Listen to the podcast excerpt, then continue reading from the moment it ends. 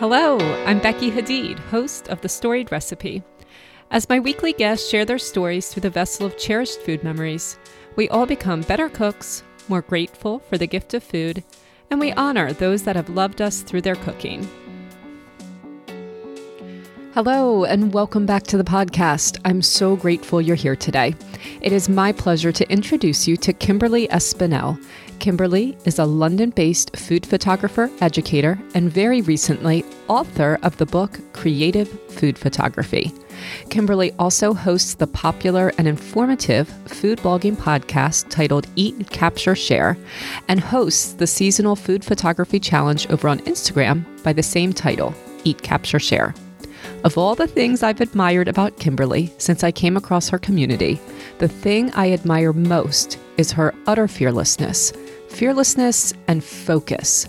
Today, Kimberly shares how her origin story was fraught with difficulties and a loneliness that shaped her into a tenacious, brave, and empathetic woman whose greatest strength is her ability to connect with people of diverse backgrounds, including those who, like her, often found themselves in the place of the other. Whatever our origin stories, if we desire to be more fearless and more focused in our life's work, Kimberly's story and words and philosophy can tell us how. And that is why I am thrilled to introduce Kimberly Espinel to the podcast today. Hey, Becky. Hey, Kimberly, how are you? I'm good, thank you. How are you? I'm good. I feel like this has become a monthly thing. I'm going to yeah. miss it in January. so, my audience of listeners, it spans a lot of different groups, but mm-hmm. one of those groups is the food photography community. Mm-hmm. And in that community, you are really a superhero, I think, in that awesome. community.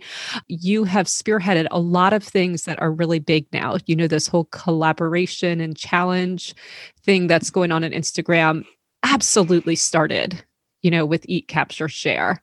A lot of styling trends just visually started with your work. We're going to talk about this later, but now people are going to be learning from you and your book. You started a podcast. I think you're actually one of the few hmm. in the food photography community. I don't know if there's another one that does a podcast. Yes, I think there's two that were there before me okay. Food Blogger Pro and Chopped. Those were the two that okay. I knew you know, and there's a lot of food podcasts, but not those are the only two food blogger ones that I know. Food blogger ones, exactly. So you've spearheaded a lot of things and you've helped a lot of people, and you're clearly beloved in your community. So those are all the marks of a superhero. And I was thinking for this podcast, it really made me think of the word origin story. You know, if you watch the Marvel movies or read comics or whatever, everybody, it always goes back to the origin story. And um, that's what I just got really excited about when I started to write questions because honestly, Kimberly, I couldn't find a lot mm. about your origin story. I think you're very motivated by helping people and by mm-hmm. moving mm. forward. And so I'm excited to take some time to look back.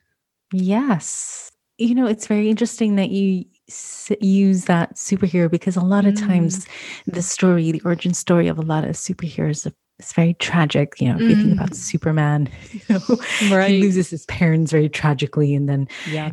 sent to Earth and what have you. And in a way, I wouldn't say my origin story is tragic, mm. but there's pain and loss in there. In that, you know, my parents separated when I was very, very little. Mm. And so I grew up without my father. I grew up with my mom. Mm-hmm. And what's really interesting is, you know, when you look at me, I think, you know, a lot of people look at me, they don't, they can't quite place me ethnically, mm. as it mm. were. Mm-hmm. But I think when I look in the mirror, I see a Hispanic woman. That's who I see. And that's actually my my dad is Colombian. So it's it's from him that I, oh. I get ah the way that I look. And of course, I didn't grow up with him. So, you know, there is there is that loss that was mm. there. But mm. then also, you know, growing up with a mom who had to fill both mm. the shoes of of a mom and then the shoes of a dad as well mm. as a single single woman and she was she still is really remarkable and um you know, I, I lived with my grandparents for a little while mm. till she got herself on her feet. And then when I went to live with her, she just, you know, she went from doing evening classes in business to really working her way up and um, doing really well for herself. Mm. So I think what that meant is that I know what it's like not to have very much. mm. And I also know what it's like to work hard and then achieve mm. and obtain the things that you want. And so, yes, and, and I think what that has given me is a lot of empathy, mm-hmm. you know, because mm-hmm. to miss somebody and I know what it's like mm. not to have the things that all the other children have. Mm. Uh, yeah, that's kind of that's my beginning mm. and then my mom is she's from an island called curacao Oh, which is a um, you know some people know it, some people don't, but it's a very tiny island just off the coast of Venezuela, just um, just above um, yeah South America. But it's actually a Dutch colony. So because of that, she has a Dutch passport and I have a Dutch passport. And um, when when my parents separated, we went to live in in Holland because that you know that's where work was and and that's where my grandparents were living at the time so you know that that's the other added element to my origin story is you know i was this kind of weird looking kid in a predominantly white mm. northern european community and that's really where my beginnings were as it mm. as it mm. were so mm-hmm. I see that. I see that. I see that. And it explains a lot about both your drive for mm-hmm. success and your heart for service because you've seen that the only life you can have is the one you make for yourself. That's what your mother did. Yes, that's mm-hmm. correct. And so, you know, and I know what what it's like to suffer, and and so I don't want, mm-hmm. you know, that's that's always been my thing. Like, how can I make things better for people, as it were? Yeah. So, yeah. Yeah. To really empower people and give them the tools. That's right. Because mm-hmm. I, yeah, I, I, you know, and a lot of times, another theme that I think uh, is woven through my work is I really want people to feel that I see them. You know what I mm. mean? Like it's the theme song of my podcast and mm it's something I notice a lot as well with the challenge. You know, people mm. want their work to be seen, people want mm. to know that you understand what they were trying to communicate with their image. Mm-hmm. You, they, they want you to see how much work went into that. Mm-hmm. And I understand that because, you know, like all of us, I wanted to be seen. I wanted people to see that I was there, that I was doing my mm-hmm. best, that I existed. And, you know, when you're much shorter than everybody else mm. in your class. you. So it's something I can really empathize with and really understand. Mm-hmm. And again, it's something that's part of how I teach, part of how mm-hmm. what my brand is. Mm-hmm. You know, I mm-hmm. want everybody to be seen. I want everybody to know that they matter. Mm-hmm and to not just be seen as you were in Holland for being different or for the things they might immediately notice about you, mm-hmm. but again, to see what you are capable of, what your work is, what you're putting into this life to try to, at that point in your life, survive. Absolutely. And I mean, I had a lot of, I always say this, like I always felt loved. I always mm. felt loved. And add to that, you know, I'm a really hard worker. Mm-hmm. So I had a, I had that. I had that strong attachment to my my mom and feeling really secure in that. And then also, you know, I excelled in school. It was just I was just really good. Mm-hmm. You know, at at, at everything really. You know, mm-hmm. like in mm-hmm. terms of mm-hmm. maths and writing, and and that put me in a position of of some power, and within a feeling of being powerless, if that makes sense. Yeah. And that really carried me through and and that also helped me because eventually my mom you know worked her way up worked her way up and then she yeah. was transferred and we moved to live in germany actually okay. and so you know i was again thrown into the deep end but i i had the i knew i'm good at things mm-hmm. and I'm, you know, my, I've got my mom, mm-hmm. and so I'm going to be okay. you know mm-hmm. what I mean? Mm-hmm. And yes. so, yeah, that's kind of how I how I take, as it were. Yes, yes. I appreciate that so much. Yes. There's nothing like finding that early success to have the confidence to try new things and try new things and try new things and knowing that if you get knocked down you, you that's that's okay it was just a mm-hmm. circumstance you are capable you kind of always knew that you were capable yes and i think that helped me through a lot, but also I never forgot, mm-hmm. or I can really understand what it feels like when when things aren't that great. Mm-hmm. So I think I have both. I have that drive, I have that ambition, I have that energy, and that really strong work ethic because that's what was modeled to me. Mm. I also have empathy, just yeah. how I approach other human beings. That's not to say I can't be pretty horrible sometimes. Like, well, we all, yes, you know, like I'm human, totally human, definitely not superhero. Yes, but that is that's an underlying that's an underlying thing, and that's that's a value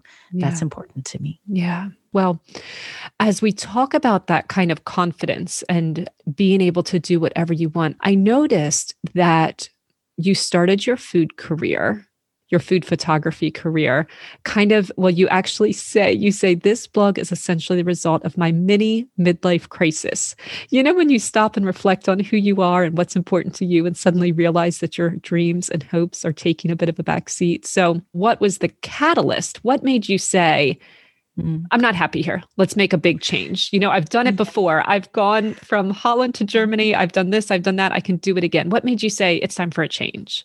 Having my child. So that ah, was, mm-hmm. yes. So mm. giving birth to my son was, for many women, is, mm-hmm. you know, really transformative experience. Mm-hmm. And I just wanted to be with him all the time. Mm-hmm. And here we're actually very lucky that we get a year's maternity pay and then you know with lots of other little bit, bits and pieces like you accrue your your holiday time. So actually I stayed home with him for almost 18 months. Mm. And if it's for me, every woman is different. Every person needs to make the decision for them. But for me, I still wasn't ready to hand him over yeah. to, you know, essentially a stranger.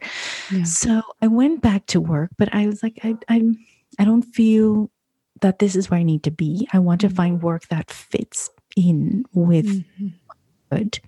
But also, and this is something I think actually where the workforce gets it wrong because working part time meant that moving up the ranks wasn't possible for me anymore. Yeah because you have to work full time if you want to move into a more mm-hmm. managerial mm-hmm. position, et cetera, et cetera, et cetera. And so I was stuck in this place of being a senior social worker.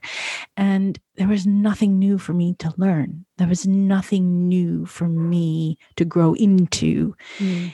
Add to that my drive to want to spend more time with my child and have a, a job that would fit around his needs. It was kind of the perfect storm. So I re- decided, let me see what what it could work. And I'm really into food. Let me retrain as a nutritional therapist. Oh. So that's what I oh. did. And I started my blog to kind of you know showcase my my recipes and also have like a, a recipe archive to share with clients once i graduated that was the plan but of course once i picked up my camera that whole plan you know fell to bits i was ah madly in love with with the creative process and, and realized that that had actually been the missing link, the missing piece. Mm. Had you had a time in your life that you were really creative and then you kind of quashed that to go into social work? Or was this like a total awakening when you picked up your camera? No, I had. So as a child, even into my college time, I danced. Mm. So, yes, I was a dancer.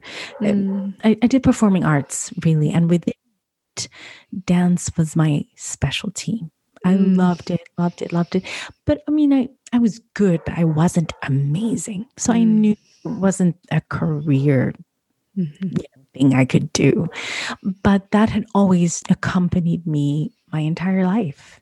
Mm-hmm. And then, of course, when you move to the city and you start working, and then that had to die. And then when I picked up my camera, it was reignited, so to say. Oh, that's such a great story. So, first of all, if I could be good at anything, it would be dance. oh, I'm so moved by dance because it ties together so many, it ties together music and yeah, just the physical expression of your body. And even there's sacrifice involved in every dance in the sense that you put your body out there on the line. It's vulnerable. And I love knowing that you were a dancer. There you go. yeah, yeah, yeah. So, do you think there are themes that carried through your work as a social worker and then they kind of carried into this new aspect of photographing and styling food? Certainly I think the empathy. Yes, I I think what you learn as a social worker actually is listening skills. Mm. That's number one. You really be able to listen and tune in and really read between the lines of what people say or the comments that they leave or the emails that they send you is what are they actually going through or sometimes also students you know because I, I teach food photography now so what are they what are they struggling with? Yeah. so they're saying they can't do a b and c or is it is it something else? Is that that they're fearful of trying that or that they're they want it to be perfect and they're too scared to try? So you know those kind of little you know those going a little bit deeper i think that my social work definitely helped me with that. Yeah. Then, although it's not directly food photography i think doing the podcast having had that social work background, that listening and asking the right kind of questions, mm. I think that definitely helped me as well in, in being able to start the podcast and and for it to sound semi okay. mm-hmm, mm-hmm. Oh, it's yeah. Interviewed so many people as a social worker, countless people. Yeah. And so those that's a skill that you know you you do need to to learn and that's part and parcel of of being a social worker yeah so I definitely think so. And and I hope that the beating of my heart is is so fundamental of who I am as a human being and also who I am as a food photographer, who I was as a social worker. So I'm hoping that that comes through in my work as mm-hmm. well. Mm-hmm. So yeah, I think so. I mm-hmm. I think so. I think there's nothing ever that you lose. Yeah you don't lose time because you did X, Y, and Z. Like there's always something you take away and you carry over into the next thing that you do, a lesson learned, so to say. And, and I definitely feel those 15 years were 15 years well spent. Mm, yeah. And it's easy to see also how that's of both listening closely and listening critically, that's very much rooted in a childhood as a multiracial child in a or as a dark haired child you know in a blonde classroom you really had to pick up on a lot of cues and you constantly had to figure out how to survive in a place that was not really home mm-hmm. definitely and the other thing is you know because we moved around a lot and mm. then my mother was from somewhere else my dad was from somewhere else and then actually also to make matters even more complicated we spoke english at home so it was all you know it's this mish, mishmash that i can't really say that there is somewhere where i belong you know yeah. like there isn't like if i go to south america there they say yeah. Tú suenas gringa. Tú sabes como una gringa. You sound like a like a mm. North American person. Mm-hmm. And then, you know, when I'm here, people say, "Oh, you sound like you're from from the US." And then when I'm in the US, they're like, "Why do you like you don't sound like you're from here?" Oh, so there's never like okay. a place. But but in a way that's also just who I am, you know. That's also part of my identity that I can kind of you know, I have a very large white audience. I have a very large white audience. And then I have a very large non white audience. Mm-hmm. And I think because everybody can see a little bit of themselves, mm. in, which is quite nice, you know? mm-hmm, mm-hmm, mm-hmm. yeah. Yeah. So let's talk about the role that food has played in that. And first of all, you gave me this recipe for this Colombian black bean stew, a veganized Colombian black bean yes. stew, which is just the most, you know, nourishing, at home, pantry, delicious. What else could you want? stew in the world. And I'm curious why you chose a Colombian stew, given the fact that it was not the Colombian parent that raised you. What made you make that choice? Because you know, as I said, when I look in the mirror, I see mm. his, a Hispanic woman, and it's really when I graduated from from high school, I had this really strong urge to actually go to South America. Mm. And I had been to South America lots, but never to Colombia because as I was growing up, there was a civil war there and it was very, very dangerous. Mm-hmm. And then when I graduated, I went to Ecuador where I met my husband actually. Oh. And then just a few years ago, I went to Colombia for the first time. Mm you know, as a grown woman. And it was so interesting because when I arrived there, I remember stepping off the plane and being like, oh my God, everybody looks like me. you know, wow. Like for the first time having that experience, being like, oh my goodness. Wow. And so I just feel that it is a, even though it's just a huge part of who I am. Yeah. And then also the other thing is, it's also my most popular recipe on the website, which is so ironic because mm. I would you would think it's my, one of my layer cakes or mm-hmm. you know like brownies and cookies. It's a humble yes black bean stew. And mm, so what does that tell us? Exactly. Like, mm-hmm. you know, we don't have to be fancy. We can mm-hmm. just be. And I feel this mm-hmm. recipe is really very much me on a plate.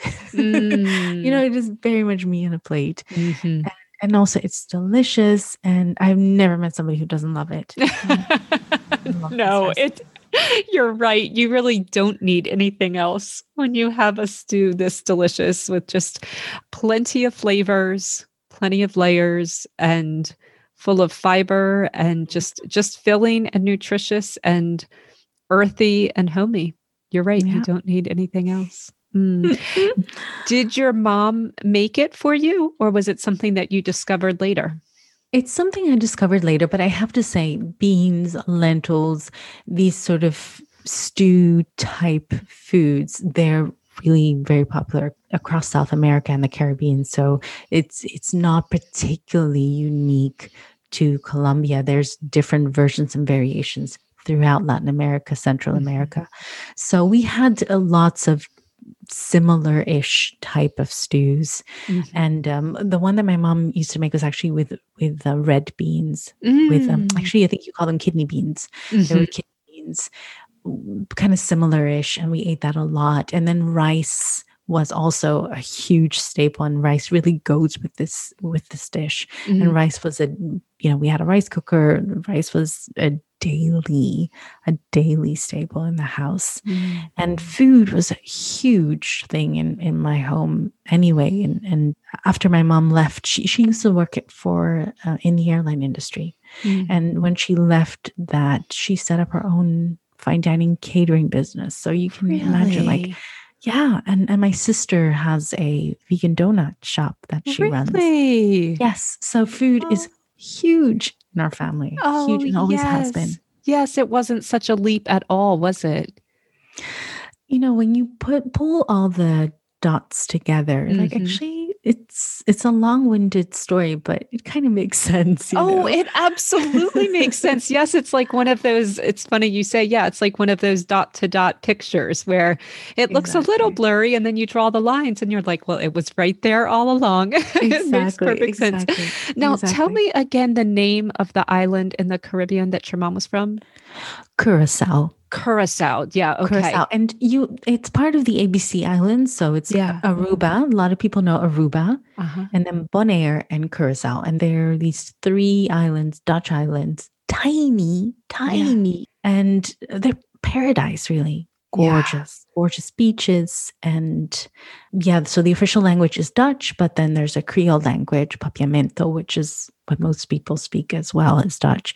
And then because it's just off the coast of Venezuela, most people speak fluent Spanish. Okay. And because the tourism is the main way that they, you know, earn their their income, everybody speaks English as well. Okay. So how many languages do you speak, Kimberly? So I would say three now, three that I speak confidently and fluently. Wow. And then two, so I speak obviously fluent English, Spanish, and German. Those I speak fluently. Wow. And then I grew up speaking Dutch, but I don't speak it anymore because when we moved, I was 10 and then mm. yeah, I can understand everything, but I've lost, I've mm. lost it. And then my mom actually remarried mm-hmm. and the dad that raised me is Portuguese. Mm. So, but I'm not fluent. Like I couldn't hold a conversation mm-hmm. at an adult level in Portuguese, but I understand everything. Mm, so you can understand five languages. Yes. That's amazing, Kimberly. That's a you are a superhero. I know I'm teasing. That's amazing. That's just amazing. So, what kind of flavors and cooking influences came from Curacao? So, yes, yeah, so we had so a lot of stews, a lot of stews, mm-hmm. rice with everything, fried plantain with everything. Mm. And for me what's really interesting is like there's this whole situation now with avocado. Everybody loves avocado. Yeah. we had avocado with everything, but not mm. on like as a accompaniment or hmm. as part of a salad, like always. And then because my mom was in the airline industry, she traveled a lot. And so, you know, picked up things in that process. And I think she got really into Japanese cooking well before it was trendy. Really? And Yes. And I do think so. If you look at the blog, there's quite a few Japanese, Chinese inspired dishes because we just love that as a family. We traveled there as well. And Japan, not, but, you know, the Far East. Mm-hmm. And so I do think there's little elements of that kind of peeking its way. And then, of course, Curacao has a large Hindu population. So they do a lot of curry type dishes. Mm-hmm. Yeah. And the spices and things like that. So yeah. it's a, it's it's such an amazing place and yes. culturally so rich. Yes. Mm-hmm. It's incredible. Yeah, and the recipes were made in similar ways. I think so often, so like Americanized food, for instance, does draw on a lot of cultures, but we always find a way to shortcut it. Mm-hmm. And I'm guessing in the islands and in your home the flavors came and also the techniques they were mm-hmm. you you mm-hmm. your mom was willing to make them in a way that infused the spices from the beginning and layered flavors over time absolutely mm-hmm. absolutely and then also we used to go and spend time with my at my grandparents home and you know my grandma until the day she died essentially cooked every day from scratch. You know, that's what I mm-hmm. remember her just being in the kitchen, you know, cooking yeah. from scratch always. And, uh, you know, my mom learned from her and we pay, we picked that up. We picked up that palate, I think. Yeah. Yeah. Well, it sounds like your palate was really there was no continent that didn't touch your palate. Because do you feel like you pull on all of that now? Does that make you a better food photographer, do you think? So I'm not afraid of shooting the foods that most people don't like to shoot. Yeah. Mm-hmm. I, am not afraid of the stews and the, the curries and, yeah. and, you know, quote unquote, gloopy foods, mm-hmm. the Caribbean things or the foods from India, Pakistan. I'm very comfortable in that because I, I understand those textures. I understand those. I understand them. You yeah. know, I, I, I know them. They're familiar, so it's comfortable for me. Yeah. And I also love this goes back to, you know, uh, wanting to be seen. Mm. I also love taking something that nobody would think about as being special yes. and making it look so good that everyone's licking their screen. I love that. I yes. love that. Yes. And so and- it's not to say that I don't love the layer cakes and all the things I do, but I love the underdog. I yes. Underdog, you know? yes, yes, yes. And you want to honor that with your photography. And you know, yes. I say this sometimes about the recipes that my guests give me because none of them are photogenic at all. but I always say they have been beautified by the lenses of love. They mm-hmm. absolutely have. And you have found a way, and you teach others how to look at the dish through those lenses. Yes, mm-hmm. that's it. Mm-hmm. I can't say it any other way. You nailed it. So mm, yeah. wonderful, wonderful. So, still on this too, but talking about your journey, um, both as a food photographer and just as a person, you said in Colombia you could eat this with any manner of proteins, um, in addition to the bean and rice protein, the bean protein, but you have veganized the stew. So tell mm-hmm. me when that came about in your life and how, again, that sets you apart as a food photographer and educator. Yes. Yeah, so actually, what happened was after I, I gave birth to my son, I hadn't done nothing major, but I had some health niggles that I I wasn't feeling myself, I mean, which is quite normal, I guess. You know, you've just given birth to another human being. Yeah. But I did some research and I did some looking in and watched some movies and read some books. And long short of it was that I decided to try changing my diet to a mainly plant based diet. And I loved how it made me feel. Mm. It's also how I ended up then, you know, transitioning to be a nutritional therapist. So that's that vegan bit came before then. Mm. Um, so that was really how it started. I, I tried it. I felt amazing. And I was like, I want to, I want to preach about this vegan stuff. This is good. It's making me feel really, really good. And that was kind of how that started. And then a lot of, so veganism isn't really a very common thing in Latin America. So people are still trying to wrap their heads around it. So a lot of things, especially stews, even if they don't contain meat, mm-hmm. they will have a meat broth or chicken broth as their base. Mm-hmm. You know, and and so I was like, you know, what if we just make it with a veggie broth as the base and just take that out and see what happens and see how we can still make the flavors really delicious. Mm-hmm. So, yeah, and, and all of my food, also in my book, Creative Food Photography, all of it is vegan as well. Mm. And it's just, it's just how I eat and, and yeah. the food that I love. Yeah, it's kind of a, a guiding star for you at that at this point. It's it just is. part of your identity. Yeah. Yeah. So, well, I would love to talk a little bit about your career and just, you know, again, now that we kind of have this this origin story, we really do understand a lot about and what shaped you. And you know, you started like you said you were going to kind of blog a little bit, you were going to be a nutritional therapist, and then slowly but surely you became a blogger, you worked with brands, you really, really got into the education piece of mm-hmm. things.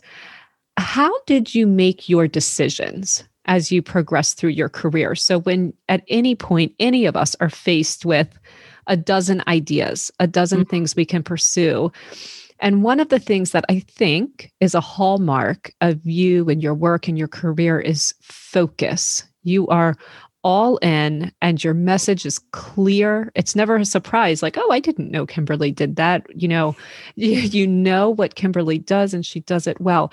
How did you decide at each point in your career here's where i go next. I know what to do next. What do you think is your process? So, does that question make sense? Makes total sense. Yeah. So I would like to answer that, that in three parts. So, okay. for me, and this is actually something I notice mm. that my students do sometimes, or my mentoring clients do mm-hmm. sometimes, mm. is a lot of us self sabotage.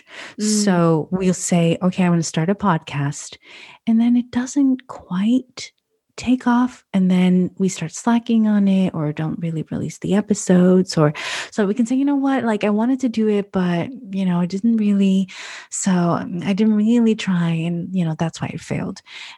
And it's a way of self-sabotaging and also not having to deal with the pain of something yeah. working rejection. That's exactly. That's not me. Like i'm really if i fail then i fail flat on my mm.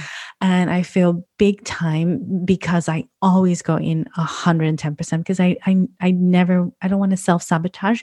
I want to give that idea a chance to grow. Mm. I want to give it a chance. I want mm. to give it my all. And if I fail, then I can hold up my hand and say, you know what? I tried my bestest mm. and it wasn't meant to be.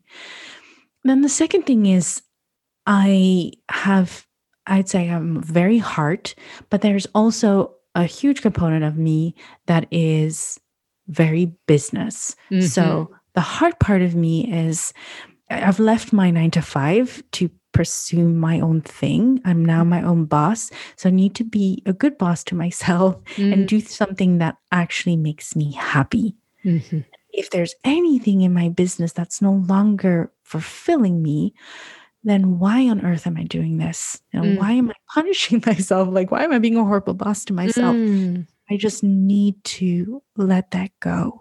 Mm. And then the other component is the business side is what is my audience actually wanting from me? Mm-hmm. What are they asking me? Are they asking me to write a cookbook? No, no one has ever asked me in my audience to write a cookbook. Mm-hmm. So even if I've dreamt of it all my life, it mm-hmm. doesn't make business sense, not at the moment to mm-hmm. do that. Mm. You know, I haven't dreamt of writing a cookbook all my life. I'm just making that as an example. but I hope you understand my point. Like, what I is do. actually, what does my audience want? Yes. If they keep asking me for a food styling course once, twice, 10 times, then it makes business sense to create Just the thing it. that they're asking yeah. for. Exactly. Yeah. And so that's yeah. really those are the three things that I think about as I embark on on mm. the next step. Mm. And that third thing is so easy to see that again it's the strength that came from the very very beginning the strength of communicating by being first a listener comes in. Mm-hmm. How about this first part this commitment this unwavering commitment that you will not self-sabotage. Do you think that that is just you were born that way or do you think you saw that over and over again from your mother or from certain experiences? I know that I need to give everything. And mm. when I do, and if I do it with a lot of passion, mm-hmm. that something will come of it. I just mm. know you, know? you just I believe just, that. I just believe it. Mm. I just believe. And and sometimes also it might not be the thing that I think it's going to be. So mm. let's take the blog as an example. Mm-hmm. So I started the blog with the aim of I'm going to do this so that when I graduate, I'll have nutrition clients. Mm-hmm. That's not actually where the blog took me, but I mm-hmm. knew I had to do something. Yeah. Start something. It will lead somewhere. Yeah. It will not lead to a dead end. It will take me to where I need to go, and there will be a current, and I go with that current and I follow the flow of the current, and it'll take me somewhere. Mm-hmm. But I mm-hmm. cannot, it's not in me not to do, yeah. not to execute, yeah. because yeah. I'm fearful of a lot of things, especially around finances. I find that very scary, mm-hmm. making fin- big financial investments and decisions. Mm-hmm. But I'm not fearful of failure. I'm mm. not fearful of failure because I know I am nothing. I'm I'm a speckle. I'm a speckle in the universe. I'm mm. just this little thing, this little moment in time. Mm. So I'm going to go for it. I'm going to live this life, you know?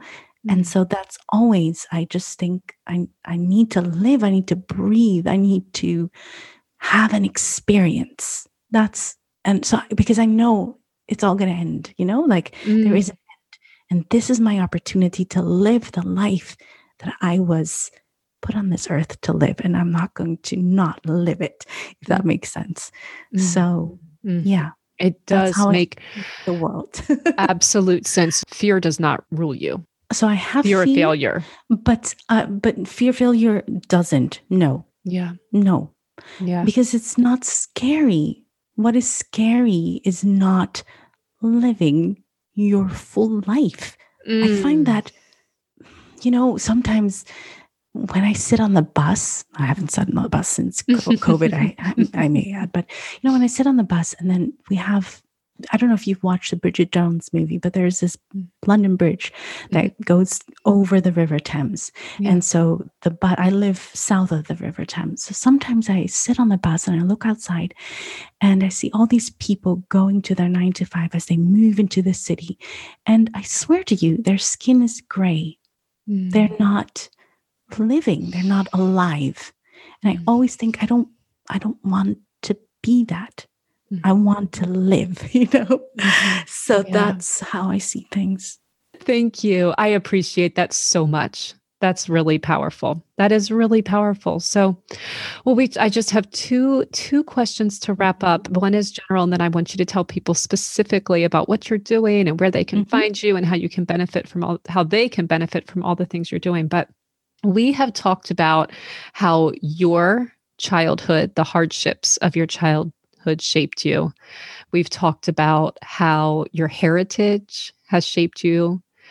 And we've talked about how having your son has, you know, Mhm. significantly altered your life from the choice to go to veganism to taking on this new career. And I'm wondering what you would want him if he was on a podcast and he's he's about 10 right now He's 10 yet. 10 okay if he was on a podcast in 20 or 30 years what would you want him to say this is how my mom shaped my childhood and this is Oh. why i am the way i am you know what of these things that your mother and your childhood and your choices passed on to you would you want to pass on to him Oh my goodness. You know, I think what I love about him, Mhm. and especially being a boy, and I do I Mm. do take credit for this. He is so in touch with his emotions. Mm. very in touch with his emotions and just, you know, really empathetic. I love that in him. Mhm. And the other thing is, he is hilarious. He is so funny. that's great And we always we always compliment him on you know i always point out to him all his strengths so when he Mhm. comes home i said oh my god you're so amazing you're so funny you're so creative that's my thing i always say oh my god you're home so glad the creative energy is back the happy energy is back the funny Mhm. energy is back Mhm. so i'm i want him to say that he felt loved and Mm. that we always pointed out all his strengths and you know Mm. that, that built his confidence Yeah, you said at the very beginning the thing, the best thing you gained from your childhood was confidence. And you want to, with your words, just over and over and over, give him that confidence, Yes, just yes, affirm him and build him up so he can then go on and do what he ever he wants to do fearlessly, Exactly. just like you've done. Oh, I love it. It's the perfect answer. I love that. I love that. Oh, what a good mom you are, Kimberly. You should be so proud. I hope so. I Mm. hope. I wish it came with a manual. It doesn't. It And, sure um, doesn't. You've got four, which is incredible. Kimberly, I do have one last question, and I can't believe I put this in. How did you come up with the name The Little Plantation? Right. So, you know, it's really funny. Be- it had to do with I've heard you say you wished that you you would do it differently now. I would do differently. So, and I always say this to my students is I wish I had claimed my name. I Mm. wish I had just called it Kimberly Espinel. You know, I, I said, this is me, this is who I am. And but I thought nobody knows who I am. Like, who is Kimberly? Like, how pretentious. Like, she's naming a Kimberly Espinel photography. What's wrong with her? you know? Mm. So, but I wish I had claimed that name, but I really wanted to have something with plant, plant based, Yeah. a play on plants. And of course, every name I tried, it was taken. The URL was taken. Yeah. You know, or, or green. I wanted something with green. You know, Green Kitchen Stories was taken. Green, whatever. Everything was taken. And then the little plantation. Uh, you know, because I'm kind of short and I have all the Oh. plants in it, and it was so cute, and and so I was like, you know what? Let me take that, and then I might change it. But let me just, you know, like when you spend Yeah. three hours or whatever, three days looking for a name, Yeah. and you know, of course, I never ever thought of it in the context of what what it is Yes. viewed as now. You know, I never thought about Gone with the Colonization. Wind. I was like, never that didn't- that didn't even occur to me. Like it Yeah. wasn't. Um, but now I do get some DMs, usually actually from white women. I have to Mhm. say, who want to lecture me about what a plantation stands for. I have thought about changing it. I may do, I may do.